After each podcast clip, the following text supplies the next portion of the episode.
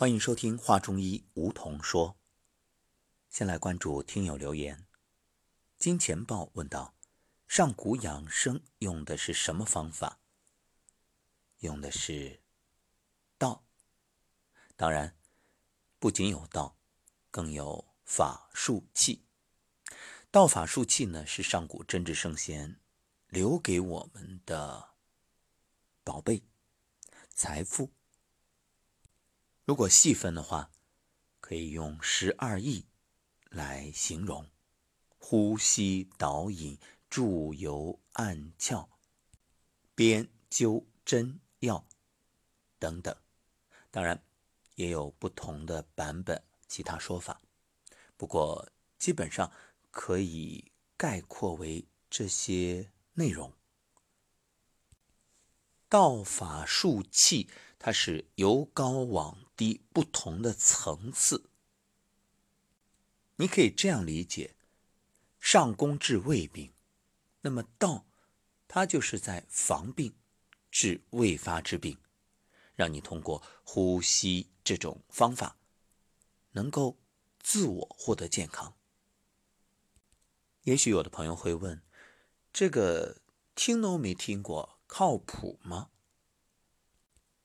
我想说，没听过不等于不存在，而正是因为你不懂，所以才会出现种种错误使用身体的问题，导致现在的各种病症。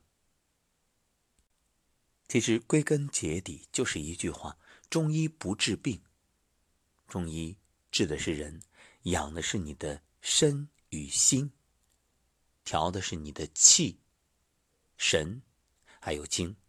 当然，这个顺序各位更习惯的是精气神，把人的精气神调好了，让你精神内守。还有呢，就是正气存内，这样自然邪不可干。关于这些概念啊，我们已经说的足够多了，在这儿就不做赘述。具体到细节的问题，可以关注往期的节目。不忘初心问到蹲着走怎么做？这个呢，就是蹲下来，双手抱膝，要领就是大腿啊紧紧的靠着胸部，然后两个手分别抱着左腿右腿的这个膝关节啊，然后啊就是一扭一扭的往前走，身体左右左右这样的。大幅度的一种摆动，它主要呢对于生殖系统会有很好的这种养护的作用。当然，也在整个的在保养我们的内脏啊，这种脏腑。要领的舌尖抵着上颚，不要说话，然后提肛缩肾，可以将意念专注的集中于你的肾区后腰这个位置。唐寿广听友问：“我的胃偶尔会痛一下，还有就是大便不成形，请问怎么调理？”关于胃痛，这就是在给你提醒，他偶尔的痛一下，就是告诉你你吃了不该吃的，所以要注意了。当然还有可能是做了不该做的事儿，比如熬夜，比如烟酒，或者过量的。浓茶等等。至于大便不成形这个问题，就是脾虚的表现。脾虚、脾湿，可以搜索往期我们谈保养脾胃的节目，听，照做。一位朋友说，这段日子在秋收啊，这个信息是稍微靠前一点时间的，抱歉您回复的有点晚。他说啊：“每天都在掰玉米，晚上睡觉睡到半夜，胳膊和手会疼醒，又疼又麻又胀，难受到哭。早上醒来，手和胳膊都是麻麻的。请教一下，有没有什么方法能够让情况减轻？因为还要继续忙几天，不想每天半夜都被疼醒。那关于这个问题，其实就是因为你过度的使用了你的身体呀，超出承受范围。”所以，这种疼、麻、胀，都是身体在提醒你注意该休息了。我给你的建议就是，劳逸结合。当然了，你说不能不忙，对吧？那你很简单，你就干个一小时，然后就歇十分钟。磨刀不误砍柴工，千万不要想着我一鼓作气。张弛有度谓之道，懂得适当的休息调整，这才是智慧的做法。走得快不如走得远。另外呢，在看到留言的时候，我已经给这位朋友做了回复。我说颤抖功非常好，他也回复了说做过两次颤抖功，但是刚做几下胃就疼，后来就再也没有做。那其实这个问题你应该这样考虑啊，疼也是不通的表现，所以当你稍微一做就有疼，这就说明那个部位在。提示你，那么你可以双手掌心搓热，就贴在胃的这个区域，用掌心的劳宫穴去温煦它。另外呢，就是出现颤抖功的时候有疼的状况，可以停下来缓一缓，然后再接着做，不是因噎废食，而是呢能够更持久的、稳妥的。去练习，疼不是问题，问题是它为什么疼，就是引发疼的原因。这个很简单呀，就是通则不通，痛则不通，对吧？那疼也好，痛也好，它有不通，你就需要把它这种状况慢慢的通过疏通来解决掉。当然了，疼。和痛又不是一个概念，这个我们在节目里也具体曾经讨论过，在这儿就不再说了。另外有位听友问到，患湿疹已经好几年了，一直在治疗，时好时坏，效果很不理想。那这个湿疹，皮肤，我们来看肺主皮毛，所以它和肺有关，而肺又与大肠相表里，因此你大肠的内环境亟待改善。这就与你的饮食有关了，一个饮食当然也包括情绪。你所谓的治疗，我不知道用的什么方式，但是不外乎在皮肤上去抹一些东西，或者用一些内服的药物。你这样折腾的话，它本身就是在排毒，就是把你内在的一些状况，像湿气啊等等，再排出去。那你要解决的是源头上的问题，就是避免湿气，要除湿。而不是再去盲目的用药。所谓的时好时坏，就是你这边一用药，那就粉饰太平嘛，啊，看上去好了，实际上呢，只是把问题往里压，然后稍微有点条件，它又在往外反弹，又在往外表现，而且有可能变本加厉，因为药物又对身体造成了再次的伤害，这种毒素。作为皮肤来说，还是要把它排出来。皮肤本身也在排毒啊，因此方向如果错了，方法不正确，那你适得其反。因此给你的建议：站桩、颤抖功、饮食调养，有可能的话可以辟谷，或者呢采取清淡饮食或者换食。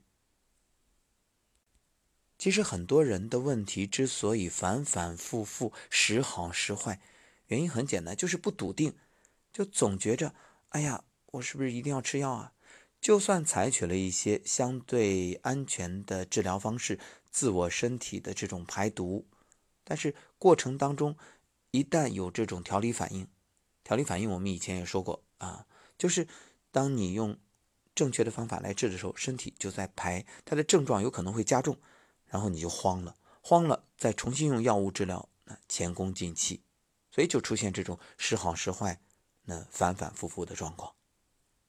所以安心最重要。还有一位没有署名的听友问道：家里孩子是六岁女孩，遇到一点小事就会害怕，是不是肾没有发育好，还爱哭，注意力不集中，记忆力呢？我感觉也不好。比如练习舞蹈，怎么练都会有一个动作不跟拍。我现在让他听胖胖熊，每天晚上睡觉时听，定时十分钟，他也很爱听。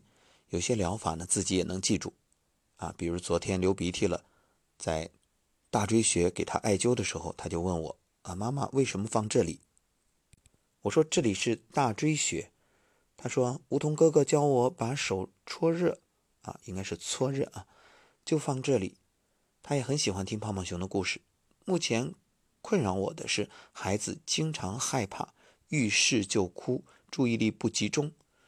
麻烦您出个招，孩子不吃药如何调理身体？应该注意什么？万分感谢。我注意到一个细节，就是您说孩子练习舞蹈怎么练都会有一个动作不跟拍，那我就想到了，是不是在这个过程当中，作为老师会有训斥，会有一些不耐烦，包括作为父母给孩子也有很大的压力。他所谓的爱哭啊，肯定就是内心有恐惧、有担心、有焦虑，就是为自己。完不成、做不好，而感到内心的惶恐，所以减少压力是重点。至于你说是不是孩子的这个肾啊发育没发育好，那所有的孩子他都是啊，他都在发育的过程当中。为什么说孩子胆小？本身肾气就不足啊，他哪有成人胆那么大？成人肾气旺、肾气足，胆气也足。因此，不要给孩子太大的压力，要循序渐进，千万不要说：“哎呀，什么这个宣传里面所倡导的，又是虎爸，又是什么鹰妈，什么什么的，用那样的方式去培养孩子的意志，那是一种摧残。最稳妥的，或者说啊最合理的方式和道。”你说一株幼苗，你就用狂风暴雨去摧残它，你说非得让它挺过来，这根本不合理呀！你看老天为什么要安排父母陪伴孩子成长，就是在这个阶段去保护他，为他遮风挡雨。看一看动物也都是呀，叫舐犊情深。你说哪一个动物小的时候不需要父母的呵护？你让它独自去觅食试试，那早就成为别的动物口中餐了。建议你看一看一本书啊，一篇文章，就是牵着一只蜗牛去散步，百度就能搜到。看完你就懂了。作为父母，我们究竟该用什么来陪伴孩子？关心、耐心、细心、爱心，当然适度的也要放手。但是注意是适度的。他的害怕遇事就哭，因为哭在排毒啊，本能的一种宣泄。不哭压抑在心里，那才伤害他的身体呢。至于你说的不吃药调理身体的方法，有啊，站桩、太极养生步。说到胖胖熊啊，我还在一个我们的养生群里看到一位家人说。求胖胖熊更新，说家里的孩子四岁，每天听着胖胖熊起床，早上起床再也难不到我们了，还一起分享给了幼儿园的所有的小朋友的家长，让孩子们一起听。好，那我今天就更新一档胖胖熊，和胖胖熊一起做颤抖功。好，这就是我们今天的节目，本来。还有其他的内容想和各位分享，但看看时间，已经够长了，十五分钟吧，那就到这里吧。最后再送大家五个字：持久必受益。